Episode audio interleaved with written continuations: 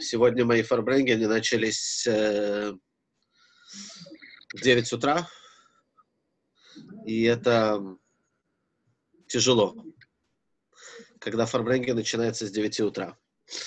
Вот. Э, я даже буду сегодня двуликим Янусом таким. Э, я еще ничего не сумел сделать со своей камерой в компьютере, поэтому будет две камеры. Кому какая больше нравится. Ну что, начнем, друзья?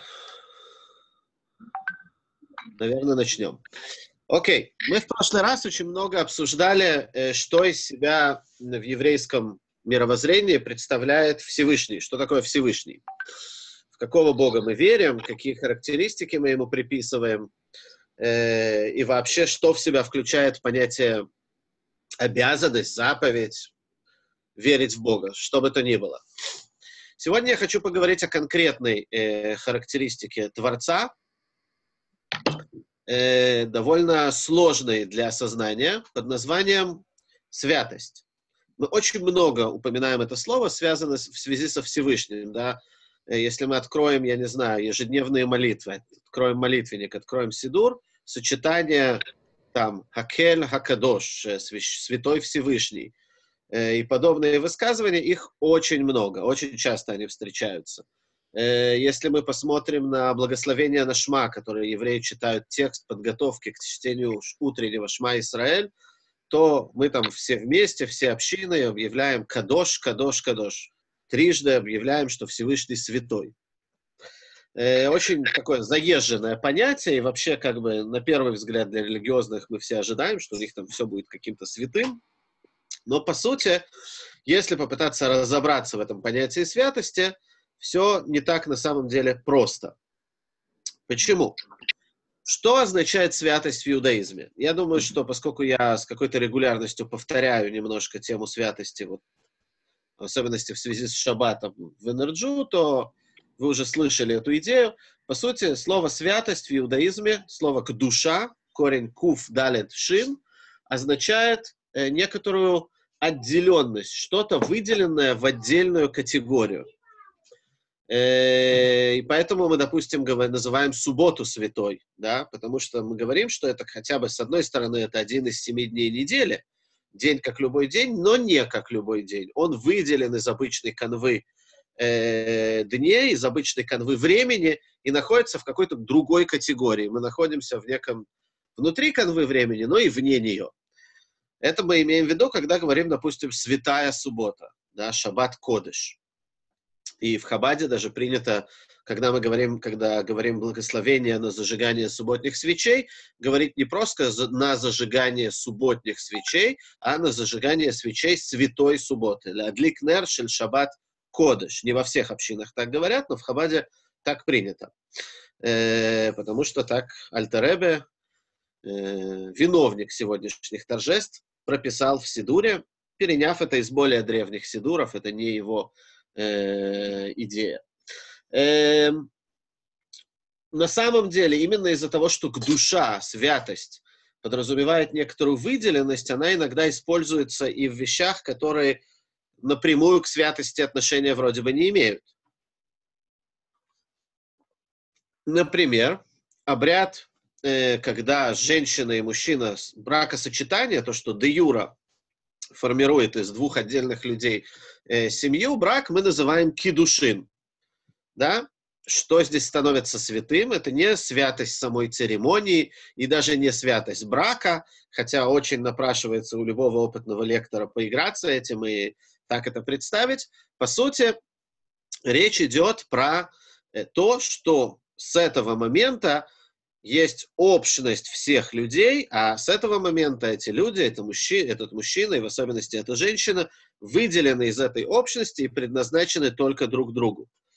Этим же объясняется то, что, например, в библейских текстах, в Танахе, э, в книге Берешит, э, по вообще суперинтересному стечению обстоятельств в нашей недельной главе, э, этим словом называется проститутка когда Иуда, один из сыновей Якова, э, после смерти своей жены, э, решает навестить э, блудницу, проститутку, которая стоит у дороги, Мы все с вами знаем, что на самом деле это не просто блудница, это его невестка, которую он никак не выдаст за своего третьего сына, Тамар.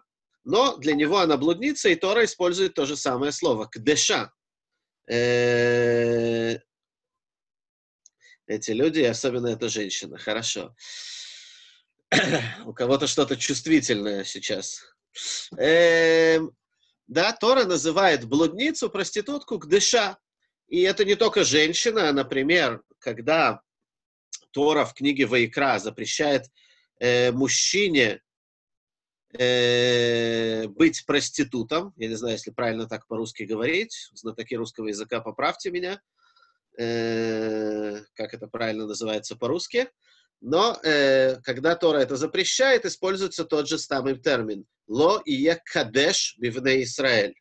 Да не будет Э, нет такого слова в русском. Еще таких людей нету вообще в русском сообществе. Так вот, э, э, Тора называет его кадеш, лое кадеш бивне Израиль. Да, почему проституты, проститутки называются тем же самым корнем? Опять же, это люди, которые в нашем человеческом сознании, которые, в общем, Э, мы на это смотрим несколько негативно, они выделили себя из нормального сообщества женщин или нормального сообщества мужчин своей вот такой вот уникальной профессией. То есть, по сути, душ, душа в иудаизме означает какую-то какую выделенность, какой-то уход из, из нормального поля обсуждаемых людей, субъектов, предметов и так далее. Так вот, когда мы подчеркиваем, что Всевышний святой, святость Всевышнего, э, мы имеем в виду именно это. Мы имеем в виду то, что мы э, должны подчеркивать постоянно для себя, что несмотря на то, что мы стремимся э, понять Всевышнего, понять, как он себя ведет с людьми, мы видим какие-то логические процессы, которые он настраивает, мы видим в них какую-то логику, какое-то рацио, по сути, Всевышний выше любого нашего самой, любой нашего объяснения, любой нашей формулировки, любой нашей самой буйной фантазии, которую мы попытаемся ему приписать. И иудаизм видит очень важным, чтобы еврей об этом знал, помнил и постоянно себе напоминал. Да, очевидно, что когда э, мы молимся, очень многие вещи, которые мы говорим, мы говорим не для того, чтобы напомнить Всевышнему. Всевышний, если ты забыл, ты святой. Нет, речь не об этом. Речь о том, что мы хотим об этом напомнить себе. Мы хотим вспомнить, что Всевышний на самом деле, при том, что мы здесь с ним пытаемся наладить какой-то диалог, и мы, ему, и мы его хвалим, значит, он как-то падок на нашу хвальбу, и мы его благодарим, значит, ему нужны наши благодарности, и мы его о чем-то просим, и припоминаем ему заслуги наших предков и наших працев, и так далее. То есть пытаемся с ним найти э, войти в какое-то э, рациональную интеракцию, мы постоянно напоминаем себе, что на самом деле Всевышний сам по себе выше всего этого, он святой. Он выходит за любые рамки, которые мы понимаем. Более того, если внимательно посмотреть, как построена молитва, то вся подготовка к Шма Исраэль, вообще вся утренняя молитва построена очень грубо следующим образом. Мы вначале говорим о том, о некоторых рациональных взаимоотношениях с Богом. Мы пытаемся себе в начале молитвы, псукей де земра, хвалебные псалмы, напомнить, кто Всевышний для нас да. А кто он для нас да? А, он дает нам жизнь, а, он дает нам пропитание, а, вот весь этот прекрасный мир вокруг нас, весь его он оживляет и следит за его процессами и делает так, чтобы он сам себя не уничтожил а, это тот самый Бог, который вывел нас из Египта, и со времен Авраама за ручку нас возит и с нами сюсюкается, и мы ему так благодарны. Хотя, в общем-то, мы не очень хорошо себя вели. В общем, мы очень-очень много говорим о том, что Бог для нас да. А потом следующая фаза благословения на Шма, мы, по сути, начинаем говорить о том, что Бог для нас что-то намного более высокое, что Бог для нас э, недосягаемый, не просто для нас недосягаем, хотим мы сказать себе, а намного больше этого. Бог недосягаем э, даже для ангелов, даже для духовных существ, которых мы считаем очень высокими, очень возвышенными, намного выше, чем наше любое понимание и способность осознать, э, при всем при этом даже эти самые высокие ангелы все время говорят «Кадош, Кадош, Кадош», «Свят, Свят, Свят Всевышний». То есть насколько мы не можем понять, что такое ангел, насколько мы не можем постигнуть высоту ангелов, даже для них, вот этих непостижимых существ для нас, Всевышний остается непостижимым. Всевышний остается вне зоны их постижения. И это как бы должно настроить нас на то, что мы сейчас обращаемся к Богу, который, вау, в этот момент нам должно показаться, что очень логично предположить, как древние греки, что этот Бог просто забил на этот мир, оставил его, мы какие-то муравьи для него, мы вообще не в его системе интересов и координат. И вот тут приходит второе благословение на Шма и говорит, вот этот вот святой и очень далекий от нас Бог, он нас любит, и его интересует, что ты, маленький мой Шарохрин, в своей там небольшой Москве, где-то там на севере этого шарика, что ты делаешь сегодня вечером в 8.25 вечера по Москве, чем ты занимаешься, да, его это волнует. Вот это вот динамика молитвы. И после того, как ты вспомнил, кто такой Бог для тебя, и как он относится лично к тебе, и кто такой сам по себе, и чего он ожидает от тебя, вот тогда ты можешь выходить, заходить молиться Шмунаэсра со своими просьбами к Богу. Ты врубился, с кем ты говоришь? Окей, заходи, теперь иди просить. Эм, это подход, это так устроена молитва. То есть, по сути, э, вот эта вот идея святости Творца, его возвышенности, э, она проходит красной нитью везде, везде, везде. Секунду.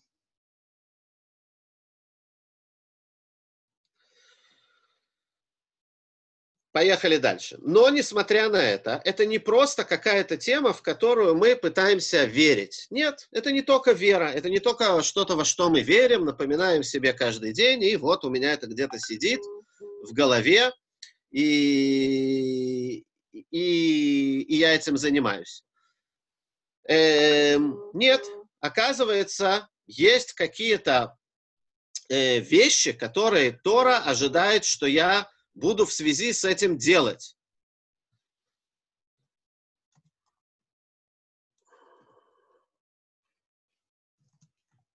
А именно, сейчас посмотрим несколько вещей. Прежде всего, эм, есть одно огромная, огромная вещь, которую Тора ожидает от еврея сделать. Эта тема очень большая, очень объемная, очень болезненная, честно говоря, э, очень актуальная, поскольку мы на, на дворе скоро будет праздник Ханука, называется Киду Шашем.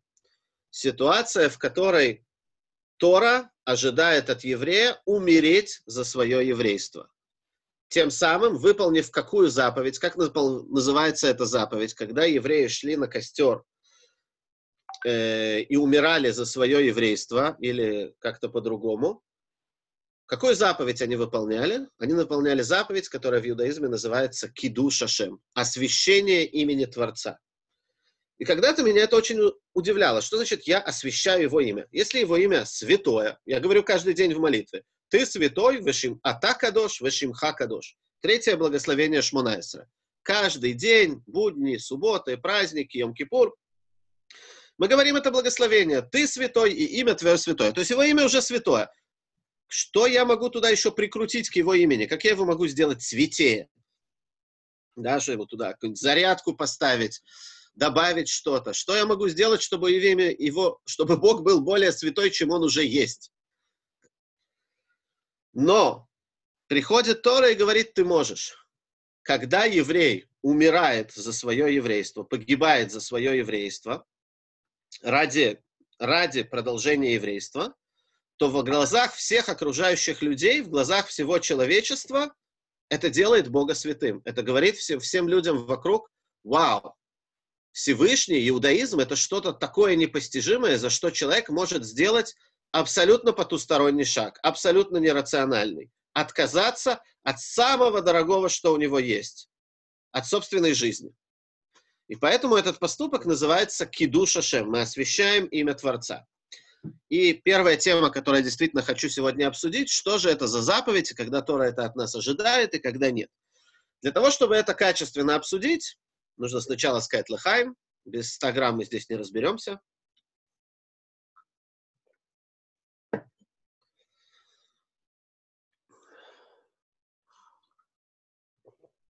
Должен вам сказать, что вишневый ликер с кофе – это прекрасно. Это суперски, и это прекрасно. Спасибо большое. Эм, так вот, начнем с этой темы. Но для того, чтобы ее качественно обсудить, нам нужно для начала понять вообще, э, перед тем, как обсуждать, когда Тора ожидает от еврея пожертвовать собственной жизнью, нужно понять, а какова цена жизни в иудаизме. Что в иудаизме стоит человеческая жизнь? Вопрос для, наверное, для современного человека, для современного обывателя немножко, ну, как-то странный. Что значит, что стоит человеческая жизнь? Это самое дорогое, что у нас есть. Разве не очевидно? Так для начала нужно понять, что это не совсем очевидный вопрос.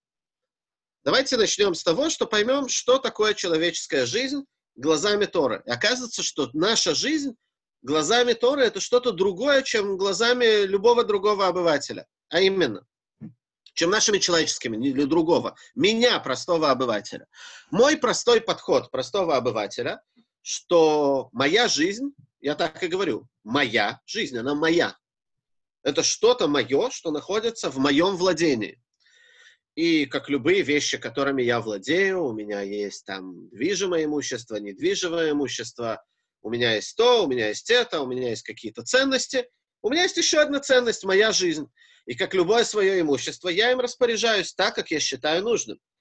И на самом деле мне так и кажется, я так и живу, да, я же решаю, на что тратить мою жизнь, на что вот.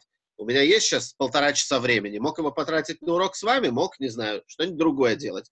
Значит, я трачу жизнь туда, куда хочу, я ее хозяин.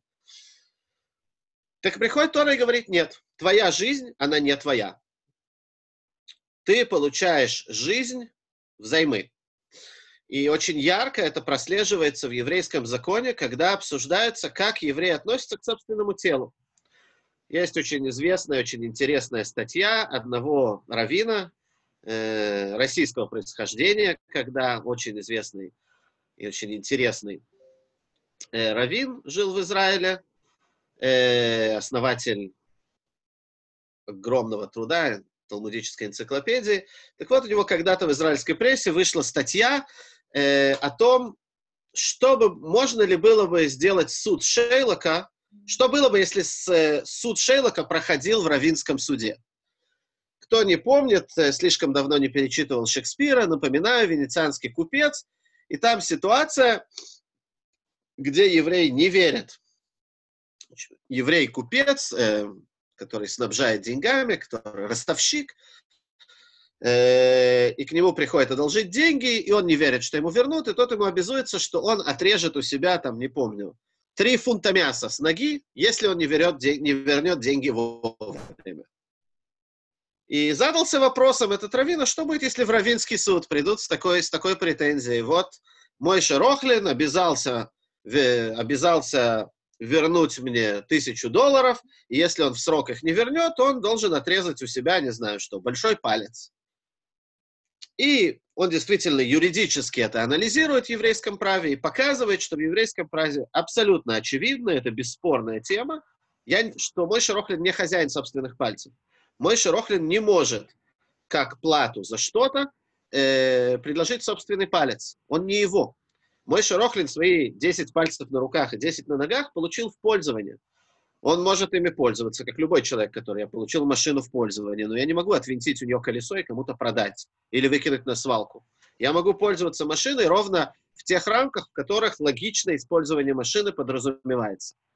И отсюда начинается целая плеяда. Если я не могу сам вредить своему телу, как мне хочется, я не могу сделать себе просто так там дырку в любом месте или там, я не знаю, что-то себе отрезать, да, то есть моя жизнь, она по сути не моя. Начинается очень длинное обсуждение в Аллахе, а что же я, да, могу делать со своим телом.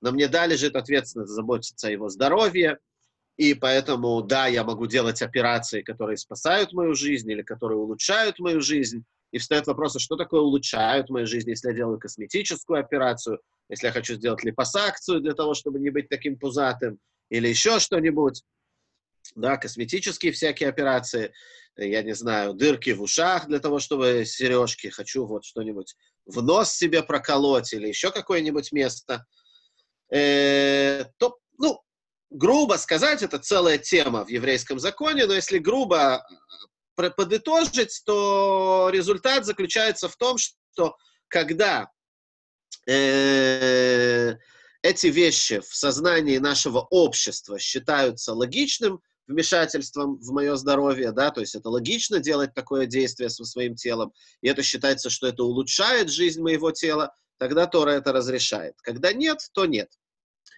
Эм, то есть, по сути, давайте прорезюмируем обратно к нашим баранам мы говорим, что моя жизнь, она не совсем моя. Моя жизнь принадлежит Богу, и Он мне дал ей попользоваться. Да, отсюда же, естественно, вытекает, что тяжелейшим грехом в иудаизме считается самоубийство. Если человек идет, э, решает отказаться от собственной жизни, да, то некоторая толерантность, которую современное общество или некоторые общества проявляют по отношению к такому решению, связана именно из-за того, что люди считают, что это мое, это жизнь этого человека, ему решать, что с ней делать. С точки зрения Торы, иудаизма, жизнь не твоя, Бог ей дал попользоваться тебе, и ты не вправе от нее отказываться. Окей, значит, жизнь не моя. Тогда, по сути, очень ярко встает вопрос. Если жизнь принадлежит Богу, и Бог дал мне эту жизнь и написал мне в Торе, что Он ожидает, чтобы я соблюдал заповеди. Он меня сделал живым, существующим для того, чтобы я жил в этом мире и реализовывал Его волю. Тогда, может быть, для любую заповедь я должен умереть и не нарушить. Может быть, ну, то есть нужно спросить Его. Это уже не вопрос моего решения, это вопрос Его решения. Он мне же, же мне дал эту жизнь. Так и него нужно спрашивать, когда я должен с ней прощаться, когда нет. Встает очень серьезный вопрос, по сути. И вот здесь приходит Тора в книге Дворим и говорит нам, вот законы и заповеди, которые я даю тебе для того, чтобы ты их соблюдал и жил ими. Для того, чтобы человек их соблюдал и жил ими. Там идет э, в третьем лице, извиняюсь. Из вот этих вот слов «жил ими» подчеркивают нам мудрецы в Талмуде, что, по сути, все заповеди Торы даны человеку для того, чтобы он жил этими заповедями, а не чтобы посредством этих заповедей он умирал. И отсюда выводится правило, что для практически всех заповедей, сейчас будут исключения, но практически для всех заповедей Торы, если человек стоит перед выбором выполнить заповедь или жить, то есть цена выполнения заповеди – это его собственная жизнь, он, должен умер... он не должен умирать ради заповеди, он должен продолжать жить и потом исполнять еще много других заповедей. Но, да, как мудрецы говорят про субботу, хорошо нарушить для человека одну субботу, чтобы он потом исполнял и соблюдал еще много-много суббот. Да, но это общее некое правило, не связанное с субботой, которое говорит, заповеди даны, чтобы через них жить, а не посредством этих заповедей умирать. Эм, окей, хорошо, вывели какое-то общее правило. Итак, когда человек стоит перед э, выбором нарушения или смерть, нужно выбрать нарушение. Но здесь, как в любом еврейском правиле, начинаются исключения. И вы все наверняка слышали, это очень популярно, что есть три случая, когда еврей должен умереть и не нарушить. Так вот, их не три, их пять. Три самые известные – это идолопоклонство, запрещенные половые связи, не только прелюбодеяние, любые запрещенные половые связи, не знаю, там, с овцой или с козой, или с сестрой, или, короче, любые запрещенные половые связи, э, и убийство. Откуда это берется? Мы же только что вывели общее правило прямо из текста Торы, что заповеди, они чтобы жить, они чтобы умирать. Интересный момент. Идолопоклонство выводится из текста, который знаком всем вам, а именно текст Шма Исраэль. Шма Исраэль, мы все знаем первую красивую фразу «Слушай, Израиль, Господь всемогущий, Господь един».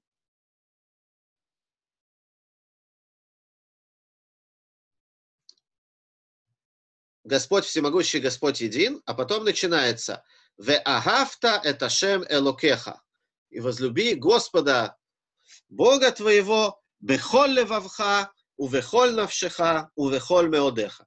Всем твоим сердцем, всей твоей душою и всем, что у тебя есть. Приходит Талмуд и говорит, это не просто пламенные слова, это инструкция действия. Всей твоей душой это означает, что ты не пойдешь наперекор единству Творца, то есть не пойдешь на идолопоклонство, на поклонение другому идолу, никакой ценой, даже если цена вопроса – твоя душа, твоя жизнь. Еврей не жертвует, э, не идет на идолопоклонство, даже если цена вопроса – смерть. Поэтому, говорит Маймонид, я в конце пришлю текст этого, для этого урока, это глава, которая актуальна у Маймонида, говорит Маймонид, и это общепринятая идея, она из Талмуда, когда приходит кто-то и говорит еврею, либо ты поклоняешься идолу, либо смерть, еврей должен, обязан избрать смерть и не поклониться идолу. И отсюда известная история Хануки, ее семерых детей Ханы, которых э, пытаются принудить поклониться идолу, и они никакой ценой не готовы поклониться, даже когда цена вопроса – это жизнь, их собственная жизнь. Второй вариант – это когда человеку говорят, либо мы тебя убьем, либо ты вступишь в запрещенную половую связь, еврей должен умереть и не нарушить, и третий случай – это когда ему говорят «убей Васю или мы убьем тебя».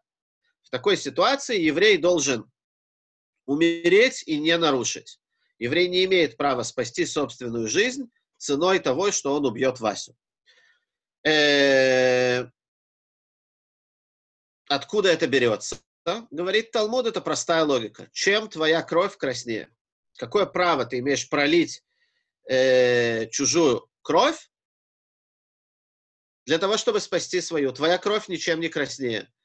И то, что эта логика превращается в закон Торы. Очень такой нелогичный посыл Талмуда, редко использующийся, но на самом деле еврейское право, отсюда мы видим, дает очень много места логике.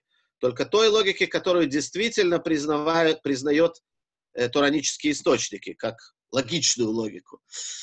Э, то есть, грубо говоря, эта логика должна укладываться во всю рациональную систему, во все облако иудаизма. Потому что обычная наша логика, как людей, не погруженных в иудаизм, не погруженных в Тору, не думающую логикой Торы, наша логика это будет наша логика, она ничем не обязует иудаизм.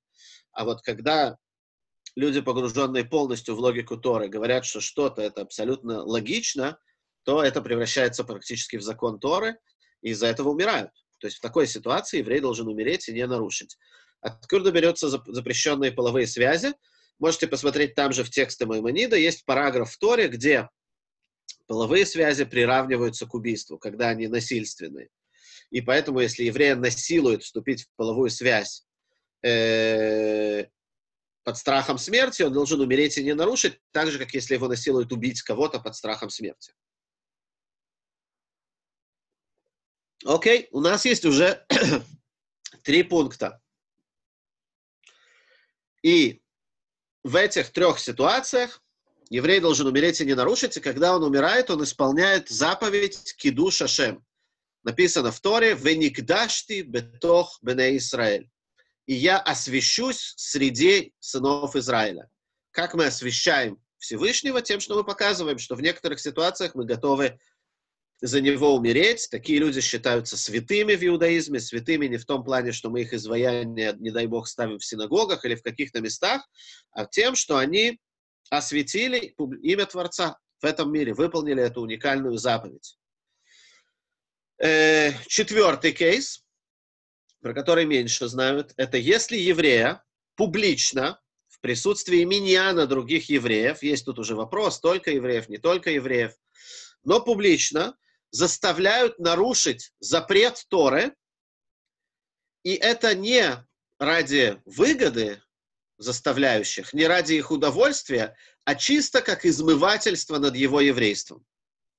Немножко редкая конфигурация. То есть, например, Если еврею, давайте поиграемся с кейсами, если еврея, там, я не знаю, в ГУЛАГе, в лагере заставляют работать в шаббат, то это под это не подпадают, потому что его заставляют работать в шаббат не как издевательство над, над еврейской субботой. Его заставляют работать в шаббат, там, лесоповалом заниматься, нельзя рубить деревья в шаббат. Это его заставляют делать Э, потому что все должны работать, потому что у нас есть э, норма, которую все должны работать в день. Неважно, ты еврей, чукча, русский, японец, неважно кто. Соответственно, это не издевательство над его еврейством. И в такой ситуации э, он не должен умирать, он не должен жертвовать жизнью. А вот если евреи где-то говорят, ага, смотрите все собравшиеся, у него, у еврея шаббат, ему сегодня нельзя рубить дерево. Сейчас мы его заставим публично рубить дерево, как издевательство над его шаббатом вот тогда публично этот еврей должен умереть и не нарушить, и тем самым осветить имя Творца. И пятый кейс, пятый случай, это то, что называется шмад. Шмад – это ситуация, в которой идет государственная политика по насильственной ассимиляции евреев. Если государство в открытую ведет политику по насильственной ассимиляции евреев, то тогда мы до последнего любой ценой стоим за свое еврейство. И это то, что происходит в Хануку. Если вы читали книги Маковеев, если вы читали свиток Антиоха, да, те еврейские источники, которые повес... ведут повествование о событиях Хануки, то Антиох Эпифан занимался насильственной ассимиляцией евреев. Он решил, ему нужно было более эллинизированное общество, потому что оно бы приносило больше налогов, если еврейский храм превратить в греческий храм, то его э, богатство становится доступным для греческой казны. И, в общем, вполне э, экономика политических интересов, он решил, что он должен насильственно ассимилировать евреев, более их эллинизировать. И были выведены, когда евреи на это не пошли, когда евреи возмутились тому, что он полез в сокровищницу храма, и назначил своего первосвященника, он вывел очень жесткие декреты. Например, обрезание под страхом смертной казни, э, соблюдение еврейских праздников, установление еврейских праздников, установление вообще календаря, Ушходыш, под страхом смертной казни. И книги Маковеев, и книга Антиоха рассказывает, как матери даже под страхом смертной казни делают обрезание своим детям, и зная, что их сейчас убьют, убьют их дети, там было ужасно, да, свиток Антиоха утверждает, что он приказал, чтобы обрезанных детей убивали на глазах их матерей. Они брали просто собственных обрезанных детей и бросались со стены э, Иерусалима вниз. Да? Почему? Потому что это был шаташмат. Ша... Хотя обычно обрезание это не заповедь, за которую нужно умереть и не, и не нарушить. Но когда есть политика насильственной ассимиляции, как было в истории с Ханукой, мы стоим намертво за любое проявление нашего еврейства. Та же самая ситуация была после восстания Баркохбы, так называемые декреты Адриана, когда были введены э, со стороны римских властей, чтобы бороться с этими повстанцами, с этими евреями, которые никак не смирятся. Очень-очень тяжелые декреты, преподавание Трора под, смехом, под, э, под страхом смертной казни, э, введение в сан новых раввинов под страхом смертной казни, и так далее. И при всем при этом мы читаем в молитвах Йом-Кипура и в плачах Тишабеа, все знают историю Раби Акивы, который продолжает преподавать Тору, и, по сути, за это его и убивают. Его казнили в рамках декретов Адриана за публичное преподавание Торы. Да? Почему он продолжает преподавать Тору? Раз преподавание Торы это даже не запрет, это просто указ Торы. Препода... Учите Тору. Ну окей, ну это же ценой смерти, не нужно. Поскольку тогда был период насильственной ассимиляции, то за любую вещь нужно было стоять любой ценой, любое проявление еврейства. Это пять ситуаций, в которых Бог ожидает от еврея, чтобы он умер за свое еврейство, и тем самым мы делаем Бога святым, мы освящаем Его имя. Есть интересно много разных исследований, которые вытекают из этой темы. Э, одно направление, например, один из вопросов это, а если еврея просто убивают за то, что он еврей? Эм, не ставля перед ним никакого выбора, не пытаясь его ассимилировать, как было, например, в годы катастрофы. Очень спорный вопрос, но мы знаем пример одного очень крупного равина, равин э, Эльханан Вассерман, один из крупнейших э, раввинов э, первой половины 20 века, очень сильно повлиял на развитие современной Аллахи, написал очень интересные исследования, которые там почти в любой области иудаизма в современном праве используются, в частности, анализ э, там таких понятий, как э, презумпция, Э, что важнее в иудаизме, что перевешивает большинство или презумпция. Очень-очень интересное исследование. Равин Эльханан Вассерман из, э, если мне не изменяет память, из Литвы.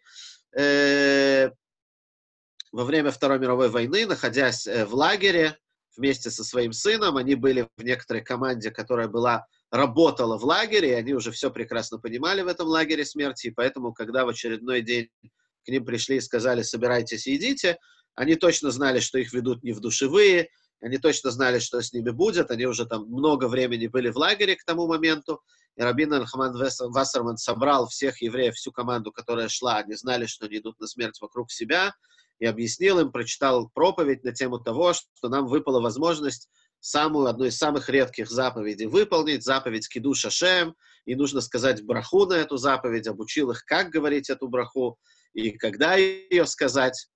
Э, то есть, ну вот, есть как минимум его решение, крупнейшего равина, что даже смерть просто за факт собственного еврейства, за то, что ты еврей, это уже э, делает человека святым, это уже освещает имя Творца в глазах окружающих народов. Э, примеров, когда евреям пришлось умирать за свою веру, к сожалению, в истории бесконечное количество, крестовые походы, когда евреев заставляли либо принять христианство, либо умереть.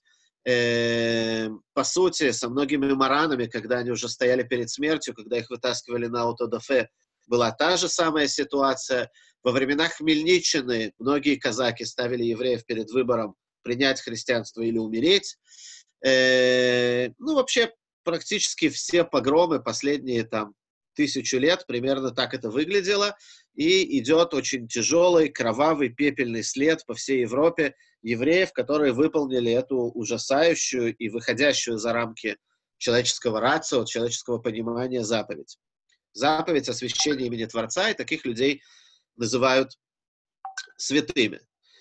Э, еще один важный момент, который нужно здесь понять. Окей, мы поняли, что только в этих случаях я должен пожертвовать собственной жизнью. А если заповедь субботы мне очень дорога? Я 70-летний старик, и я всю свою жизнь соблюдал шаббат, и это мне самая дорогая заповедь. И вот меня заставляют нарушить шаббат. Могу ли я сказать, я умру и не нарушу? Это акт святости или это самоубийство? Спорный очень вопрос. Маймонит считал, что мне нельзя так делать, что это самоубийство. Бог не хочет, чтобы ты сейчас умирал, Он хочет, чтобы ты жил, иди и нарушай субботу, хотя это такая дорогая заповедь для тебя. Другие авторитеты Галахи считают, что я имею право пожертвовать своей жизнью. Это святой поступок, просто Тора этого от меня не требует. Это уже акт доброй воли. Это такой подарок, который я даю Всевышнему. То есть тут уже есть разные мнения и разные подходы. Да, какие-то здесь были вопросы, на которые я не ответил. Секунду. Э, что насчет маранов? Они нарушили пятый принцип или создали прецедент, как и там, и там не проиграть. Ситуация с маранами сложная. Мараны по-простому приняли христианство. Как мы обсуждали в прошлый раз, для еврея это недопустимо, это акт идолопоклонства. И они должны были умереть и не нарушить. И уж тем более пожертвовать всем своим имуществом, потерять кучу денег, покинуть Испанию и не находиться там. Э, поэтому они должны были уехать. Когда они приняли христианство, они нарушили этот принцип. Да, действительно, я не, не зарисовал. А что, если мне не хватило смелости, не хватило сил, и вот стоя перед таким ужасным выбором, человек, не мне, не дай бог, человек не устоял и поклонился идолу, чтобы спасти свою жизнь, или вступил в половую связь, чтобы спасти свою жизнь. Э, в такой ситуации, говорит Маймонид, человеческий суд не может иметь к нему претензий. Его никак нельзя наказывать. Почему? Потому что мы не судим человека, который был вынужден. Мы все равно считаем, что он был вынужден сделать. Да, его же под страхом смерти это делали. Поэтому человеческий суд его никак не может за это судить и не может наказывать. С Богом он будет разбираться как с Богом. Он нарушил эту заповедь Кидуша Шем. Но сам акт идолопоклонства он сделал из-под палки. Теперь, да, действительно, многие мараны потом соблюдали иудаизм, и это очень правильно, это очень хорошо. Если человек поклонился идолу, он не освобождается от иудаизма, он должен продолжать его соблюдать, и они большие молодцы, что они его соблюдали, и это святой поступок. То есть они сделали неправильно, что приняли христианство. Они сделали мега святой поступок, когда соблюдали дальше иудаизм под, страхом смерти. Некоторых из них погибли на, на аутодафе. И наиболее правильно сделали те из них, которые потом все-таки уехали из этой проклятой страны, которая заставляла их принимать христианство. Большинство маранов потом цепочкой уезжали из Испании, из Португалии на протяжении десятков лет и оказались э, в Голландии, в Нидерландах, в Турции, в Израиле, в Цфате очень много было маранов и так далее. Да, те, кто не уехали, чаще всего ассимилировались, как мы знаем. Эм...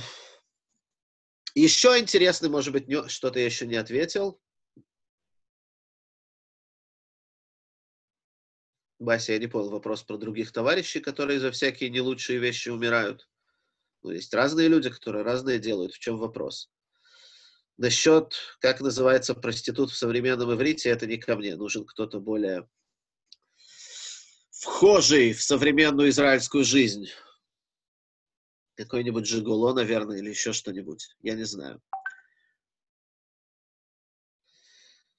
Да, действительно, разные народы, разные люди. Я сказал, что только евреи могут это сделать. Что ты хочешь сказать своей репликой? Что мусульмане тоже своего товарища освящают. И что это не уникальная вещь для евреев? Да, Джордано Бруно умер за науку.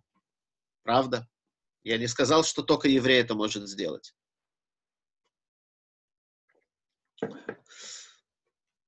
Любой человек, если ему хватает души, величия, смелости, может умереть за свои принципы.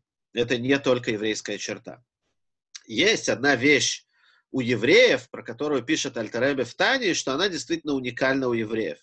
Это то, что мы находим, что евреи э, сейчас сформулирую, очень простые евреи, которые не погружены в ценности, в духовность, в божественность, в свою религиозность.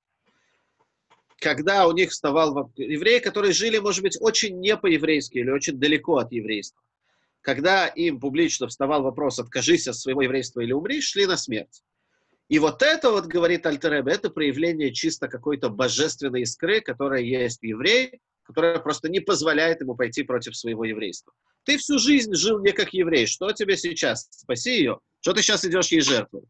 Вот это вот что-то, что его в такой момент толкает. И он говорит, нет, я даже под страхом смерти не откажусь от своего еврейства.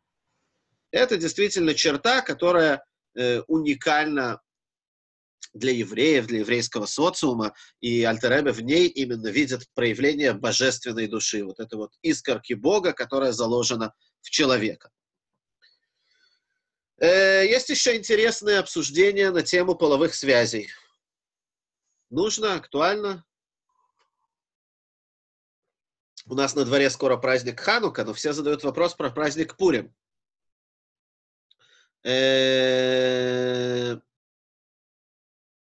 Как Эстер пошла к Ахашверошу? Это же запрещенная половая связь.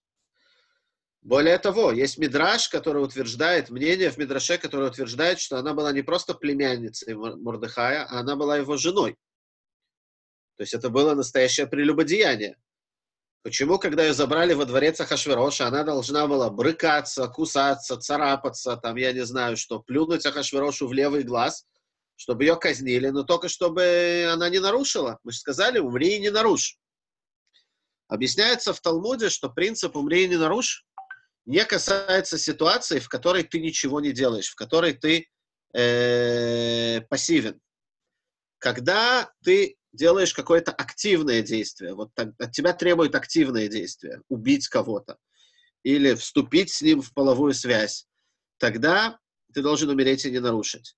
Если тебя просто насилуют, как было в ситуации с Эстер, то есть утверждает Талмуд, что Эстер с Ахашверошем была абсолютном пассиве. Она была, говорит Талмуд, как земля, как вот почва земли. Абсолютно пассивная. И даже такое она ему понравилась настолько, что он ее взял в любимые жены. Э, такой ситуации не нужно умереть и не нарушить, говорит Талмуд. Но на все это есть другой вопрос. Окей, хорошо, действительно, возможно, можно предположить, действительно, это сквозит в тексте Мегилат Эстер, если внимательно его прочитать, она там ведет себя очень пассивно. Их же там готовят, всякие косметические э, перетрубации там делают, 6 месяцев там какие-то такие косметические процедуры и 6 месяцев другие косметические процедуры. И каждая могла заказывать себе любых косметологов и любые духи, и благовония, и все, что она хотела, и любую одежду на вот эту вот первую ночь Сахашвероша. И Мегилат Эстер нам рассказывает, что Эстер ничего не просит и никак активно не высказывает позицию. Что с ней делают, то с ней делает. Она никакой инициативы не проявляет. Но задают комментаторы другой вопрос. Мы знаем ситуацию, в которой Эстер, да, проявила активность и да, проявила инициативу.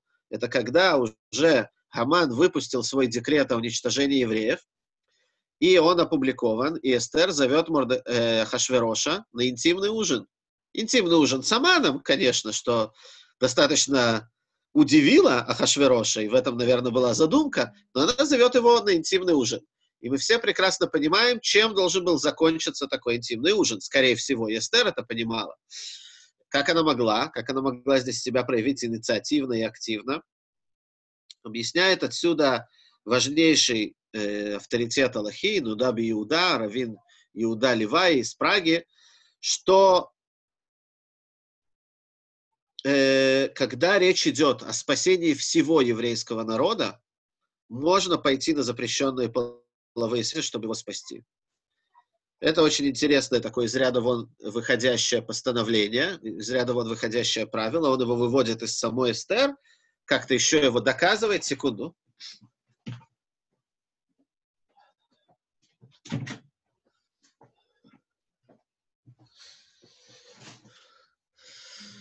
И отсюда выходит очень много современных вопросов. Я видел исследования, обсуждения э, уже современное, которое задали раввинам, может ли женщина, агент Масада, делать так называемую медовую ловушку, так это называется на шпионском жаргоне. Медовая ловушка — это, по сути, переспать с врагом для того, чтобы выудить информацию, которая жизненно важна для государства Израиль. И задали такой вопрос раввинам, можно ли это делать. Она вступает, допустим, запрещенную половую связь, нам нужно понять, почему она вдруг запрещенная, ну, допустим. Гипотетически, допустим, она замужем, этот агент. Но это жизненно важно для государства Израиля или для евреев, и для его безопасности. И там на 8 страниц такого законодательного обсуждения, можно ли это вывести из поступка Эстер, нельзя, из какого-нибудь другого поступка. У Яэль есть похожий поступок, видимо, в биографии. В общем, это другая тема, которая развивается уже с законов освящения имени Творца. Есть третья тема, которая очень актуальна, которая тоже выходит из этой темы. По сути, поскольку вся эта тема поднимает вопрос ценности человеческой жизни – и чем можно жертвовать для, для человеческой жизни, или когда можно жертвовать человеческой жизнью ради чего, то отсюда вытекает, например, такой момент, обсуждает это тоже Маймонит в тех же законах, если ко мне приходят и говорят, как в итоге ответили Бася, э, Бася, это секрет Масада, я не могу раскрывать такие секреты онлайн. Ты пройди, пожалуйста, в Израиле, проверку на безопасность, не агент ли ты вражеских сил, и тогда у тебя будет доступ к резюме этого исследования. Э, так вот, в рамках этих, этой темы тоже обсуждается вообще, а если человеку, допустим, для спасения своей жизни, мне никто не угрожает, человеку угрожает болезнь, он болеет, ему нужно съесть некошерное, чтобы спастись, или нужно нарушить субботу, или, или праздники, или Йом-Кипур для того, чтобы спасти его жизнь то отсюда же выводят, что если речь идет не о этих пяти кейсах, то можно пожертвовать заповедями для спасения его жизни. И отсюда же встает вопрос, окей, если берут группу евреев и говорят там, нам, выдайте нам одного из вас, или мы убьем вас всех. Выдайте нам одного из вас на смерть, или мы убьем вас всех. То, говорит Маймонид, мы отсюда же выводим, что мы не можем спасать себя, хотя нас много, нас большинство, нас 20 человек, ценой одного. Не можем, мы говорим, убивайте нас всех, мы не можем себя спасать кем-то одним. Кроме как есть исключение, если один из нас действительно виновный в смертном грехе, его за это судят по закону, тогда, может быть, да. Но по-простому нет, так делать нельзя. То есть это ситуация, в которой мы не можем убить много людей, э, убить одного, чтобы спасти многих. Это встает очень известный современный вопрос, он прямо сегодня на фронте обсуждения этики и Аллахи. Э, будущие автономные автомобили, которые будут ездить сами, э, им нужно простроить алгоритм. Если автомобиль мчится на какой-то скорости, и, и компьютер показывает, что у него отказали тормоза, и, или не отказали тормоза, он видит, что на дорогу впереди выскочили там люди, и он либо должен свернуть в стену и убить того, кто едет в автомобиле, либо раздавить этих людей. Что он должен сделать? Что выбирать? Очень известная тема в современной этике. Есть мировое исследование, где там тысячи или, я не знаю, по-моему, уже даже сотни тысяч людей проголосовали, какими должны быть этические выборы, потому что такие алгоритмы сейчас реально строят. Э, и отдельно это интересный вопрос в Аллахе, как нужно программировать такую машину. По сути, если человек такую машину купит или выпустит, то он несет ответственность, он будет решать, он прописывает реально в компьютере этого автомобиля, кого этому автомобилю в форс-мажорной ситуации убивать, чью жизнь предпочитать. Седока, прохожих, пешеходов, если их много, если они женщины, они дети и так далее. Окей, да, Бася поднимает правильный вопрос. А могу ли я сделать сам, э, сделать подвиг Матросова и закрыть собой амбразуру? Ну, во-первых, вы же знаете, какой самый большой подвиг. Самый большой подвиг — это не Матросова, а подвиг Морозова. Вы знаете подвиг Морозова? Это тот, который телом собственного отца закрыл, закрыл вражескую амбразуру.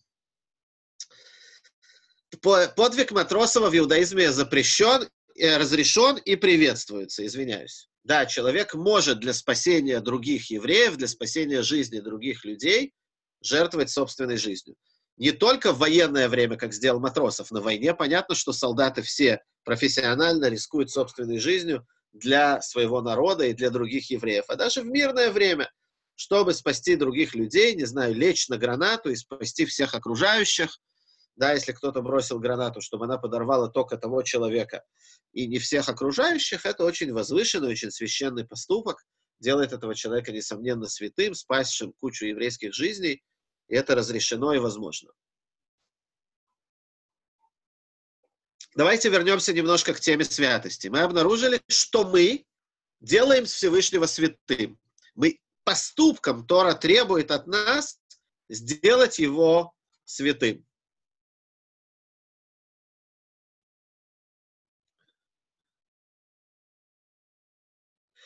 Ну, Бась, послушай, реально производители сейчас серьезно загрузились этой темой. Потому что если их этику, их выбор э, потом нельзя будет отстоять в суде, то они будут проигрывать всем, которые будут подавать в суд на эти автомобили. Поэтому эта тема, да, актуальна, и сейчас всем занимается. Если хотите, потом кину вам ссылку на мировое исследование на эту тему, и на опросы, и как эти опросы зависят, зависят от разных социумов. Понятно, что фирмы выберут то, что им будет выгодно экономически. Но что им выгодно здесь экономически, очень тесно связано с этикой. Потому что иначе в разных странах их просто засудят и заставят платить какие-то невероятные компенсации. Так что все непросто. Э, давайте все-таки вернемся к теме святости. Итак, Тора, Бог ожидает от нас, чтобы мы его делали святым в глазах окружающих. Мы подчеркивали окружающим его святость. Более того, приходят мудрецы и говорят, что когда евреи собираются в синагоге, в миньяне, публично, то при повторении молитвы Кантора мы говорим текст, который называется «к душа», «святость». Что мы говорим в этом тексте? Там есть шесть фраз, три из них говорит Кантор, и три отвечаем мы ему. И что главное мы говорим? Мы превозглашаем «кадош, кадош, кадош». Мы превозглашаем публично, что Всевышний свят. Говорят мудрецы, это тоже похоже на, это тоже в какой-то мере исполнение этой заповеди, когда мы публично объявляем святость Творца. Пишет Маймонид очень интересную вещь. Прежде всего, у этой заповеди, она настолько важна, что у нее есть заповедь перевертыш, обратная. Если я не осветил имя Творца, я не просто, ну, не осветил, не осветил, что поделать. Нет, я осквернил его, я сделал его чем-то скверным в глазах народа. Я показал, что я не готов жертвовать ради него.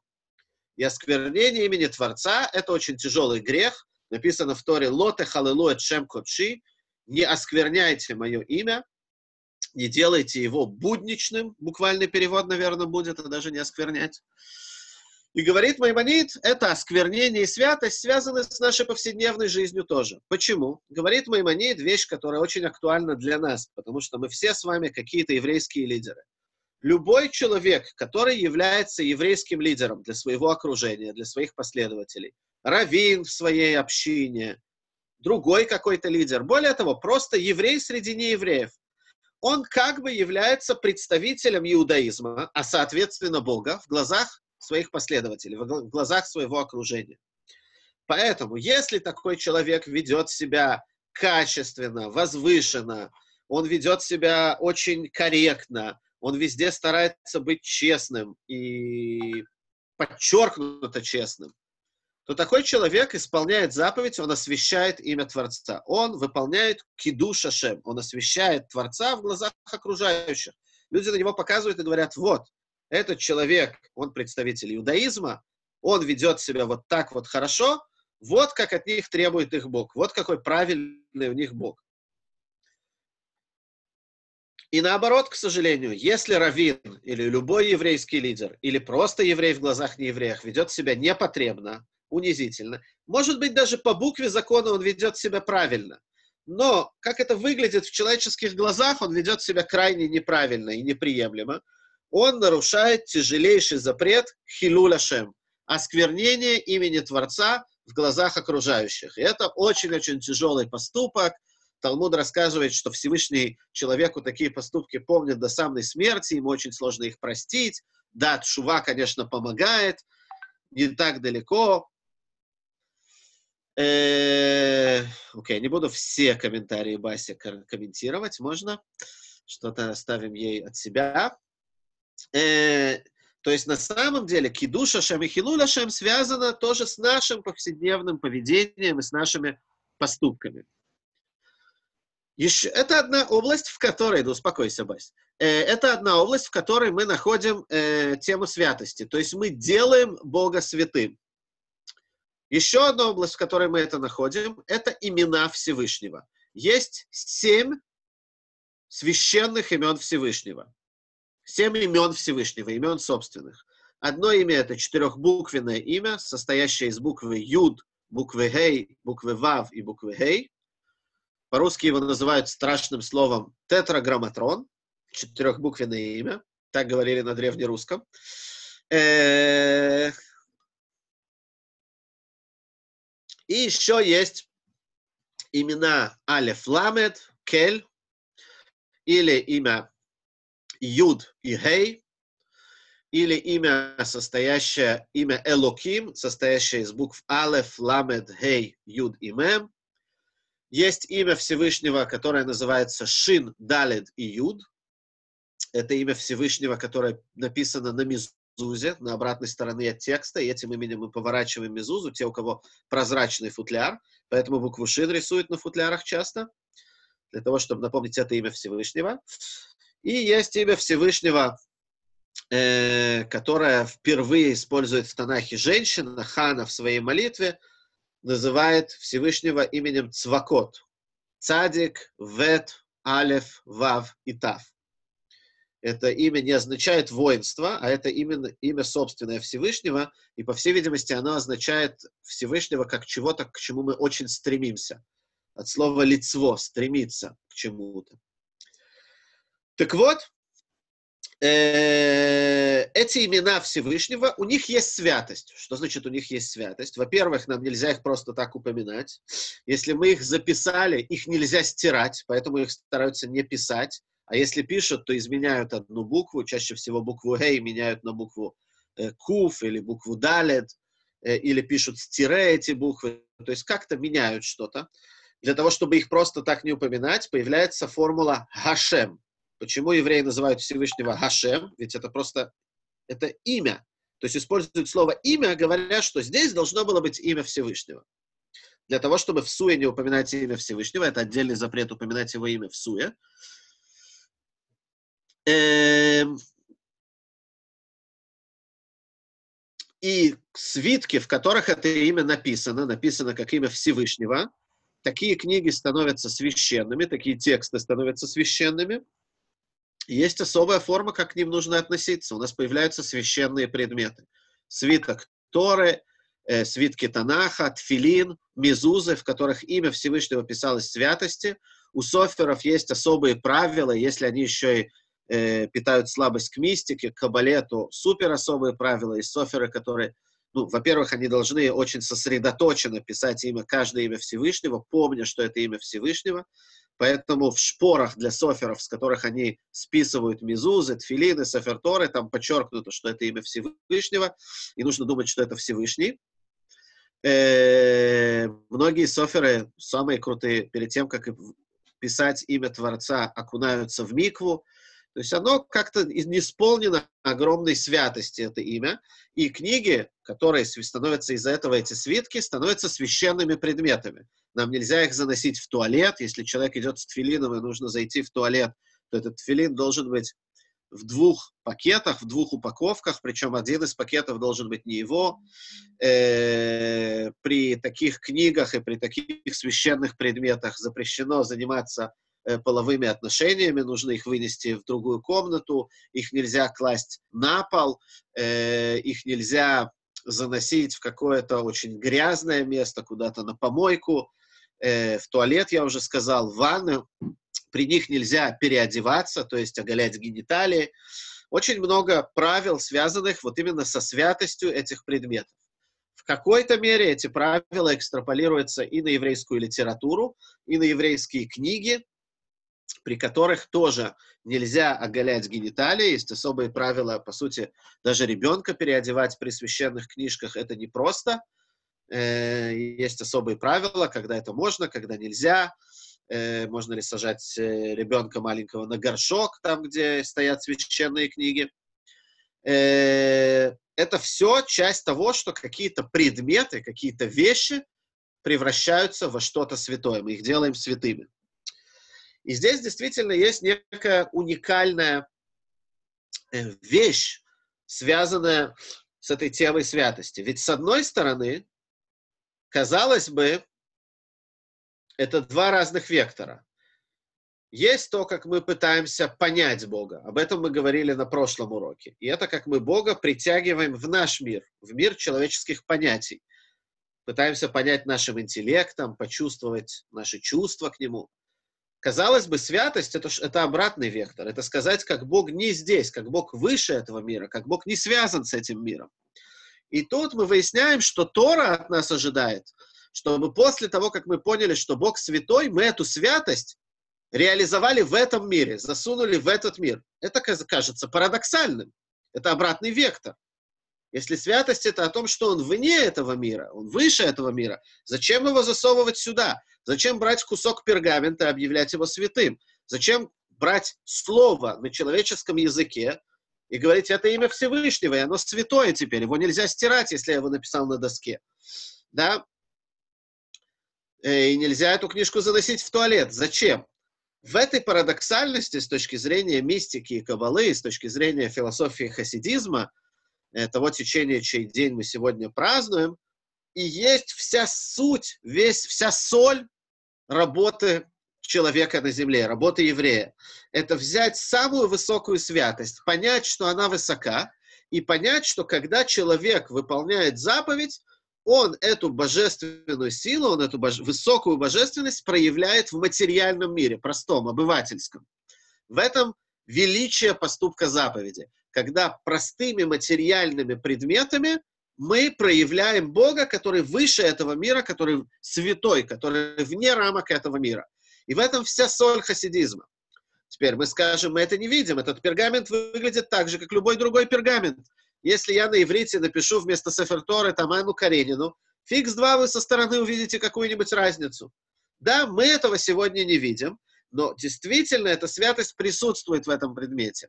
И если иметь очень утонченную натуру, натуру праведника, или то, что мы будем иметь в будущем мире, мы это увидим. Почему будущий мир в иудаизме это материальный мир, а не духовный? Потому что в этом мире мы увидим всю ту святость, все то божественное э, величие, которое мы открыли в этом мире через наши поступки. Мы притянули святость сюда, и святость стала здесь присутствовать. Поэтому, хотя святость мы начинали с того, что это о том, что не здесь, что далеко, что потусторонне, но вся работа еврея связана именно с проявлением святости Творца в этом мире. Лучше, конечно, жизнью, не через смерть, э, но если потребуется, мы к этому должны быть готовы.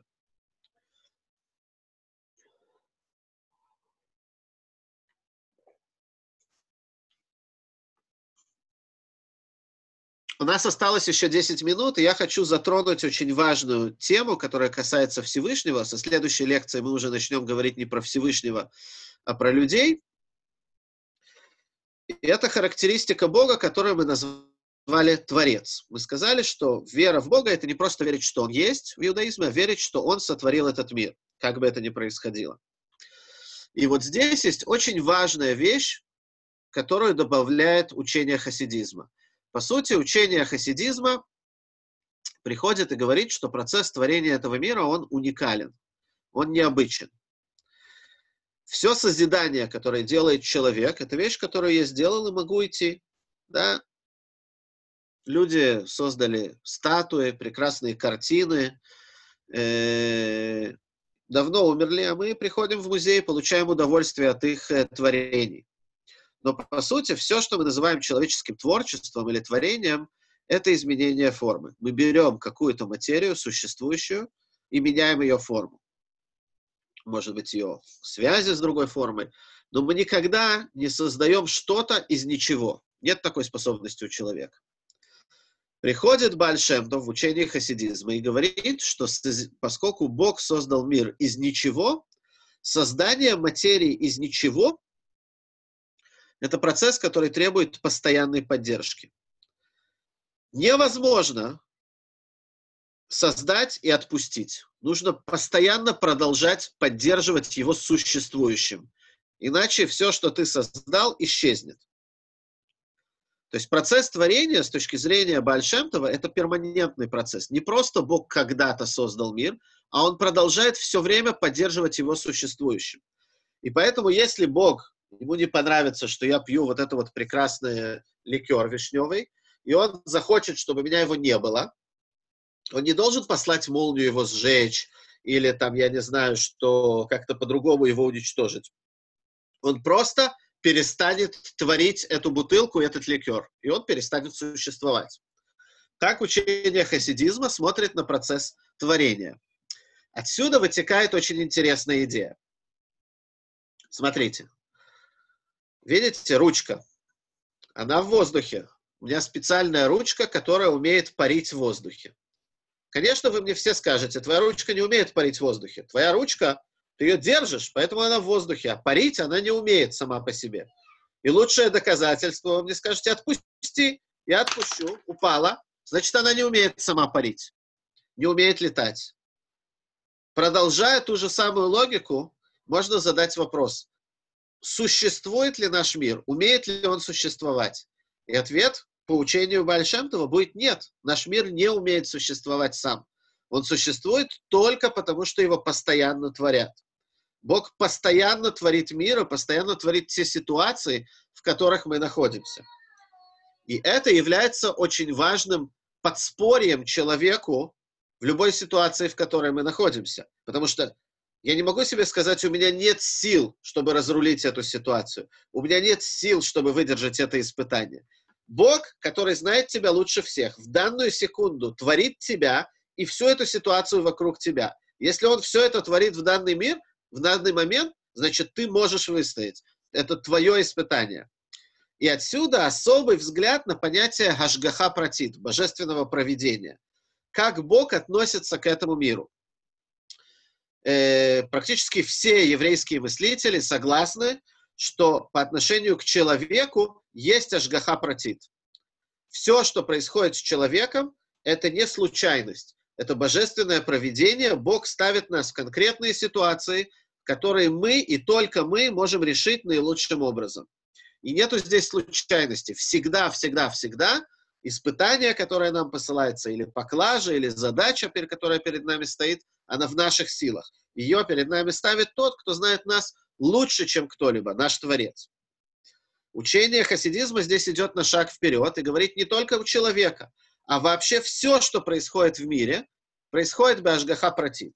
Есть много еврейских мыслителей, которые не согласны с этой идеей, которые говорят, нет, Бога не интересует там спаривание кузнечиков или спаривание, я не знаю, медведей где-нибудь в Сибири в лесу.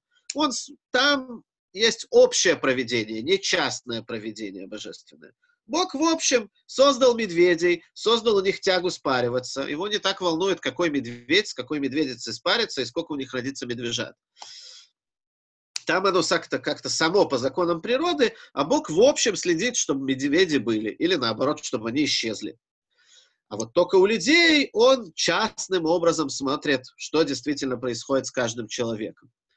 Бальшемтов отвергает этот подход, и он считает, что вообще все, что происходит в этом мире, у людей, у животных, у растений, каждая молекула, каждый атом этого мира, где и когда он находится, это все божественный план, это все частный просчет Всевышнего. И это напрямую вытекает из его идеи творения. То есть, а, Бог творит каждую молекулу и каждый атом в конкретной точке пространства, с конкретной скоростью, с конкретным вектором, каждое мгновение. И, соответственно, это не просто так там творится, а творится с какой-то задумкой, с какой-то божественным планом, почему это там должно быть.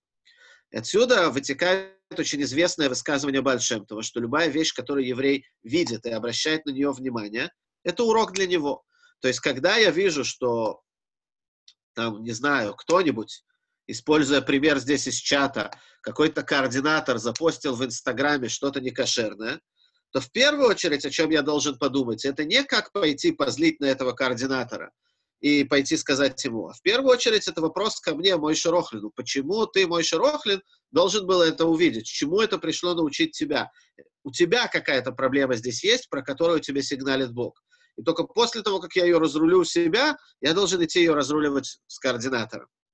Это ответ на чье-то выступление здесь в чате. Все, я думаю, что на этом мы закруглимся сегодня. Сегодня очень важная дата. Хочу сказать, что предыдущий Любавический Рэбе написал в 22 году такую слезную просьбу и сказал всем людям, которые связаны с, с учением хасидизма.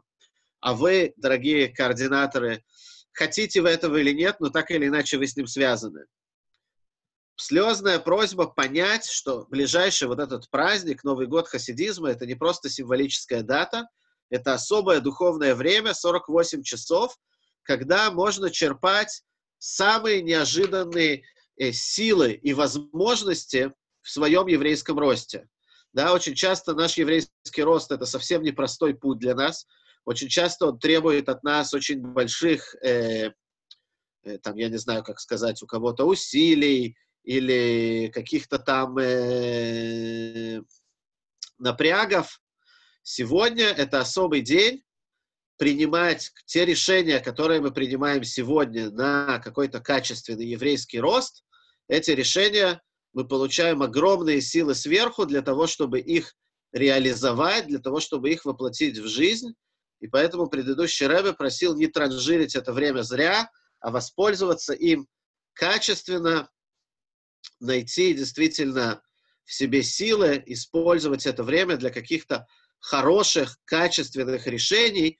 И вот я даже открыл цитату из этого письма, и он пишет, старики и молодежь, и подростки, служите Всевышнему, принимайте на себя его ермо, то есть принимайте в этот день серьезные какие-то решения в своем еврействе, потому что в этот день все наши учителя, от Бальшемтова и всех аббатские рыбейм, обязались быть вам в помощь. То есть молиться Всевышнему, чтобы послал вам силы реализовать ваше решение.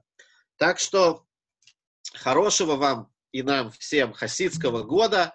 Хасидизм пришел родить чувства и эмоции евреям, возродить чувства и эмоции евреев в их еврействе, чтобы наше еврейство и наша работа было не просто поступками, а мы что-то чувствовали, горели, нам это было в сладости, в кайф. Лыхаем, лыхаем, хорошего хасидского года всем.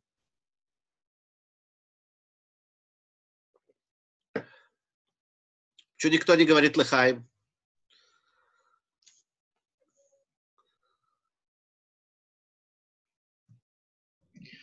Рэбмо, спасибо большое. Почему мы должны говорить, если мы это делаем?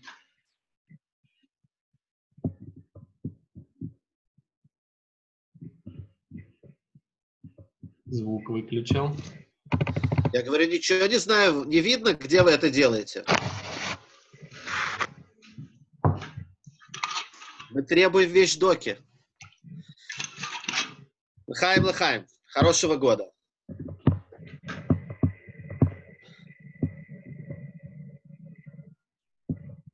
О, вот это дело, Дан.